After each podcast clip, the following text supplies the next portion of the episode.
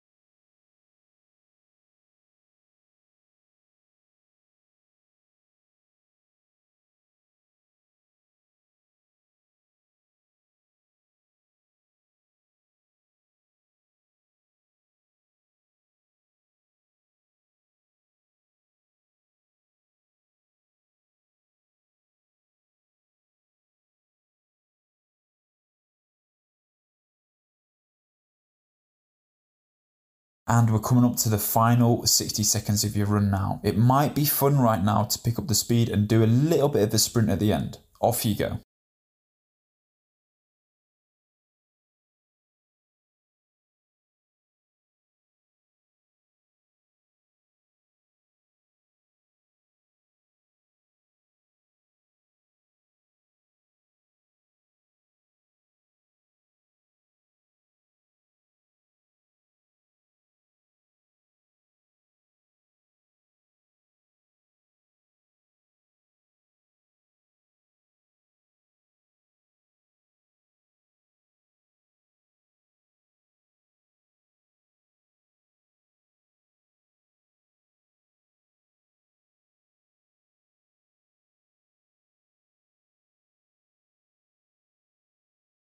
And you're there. You've done it 25 minutes of solid running. Congratulations, that is amazing. Just think what you've achieved in the six weeks so far. You might be seeing differences in your body now, but you'll certainly be feeling different in your headspace and just be proud of yourself. What we're going to do now, as usual, is slow down and recover for five minutes. Just keep on walking.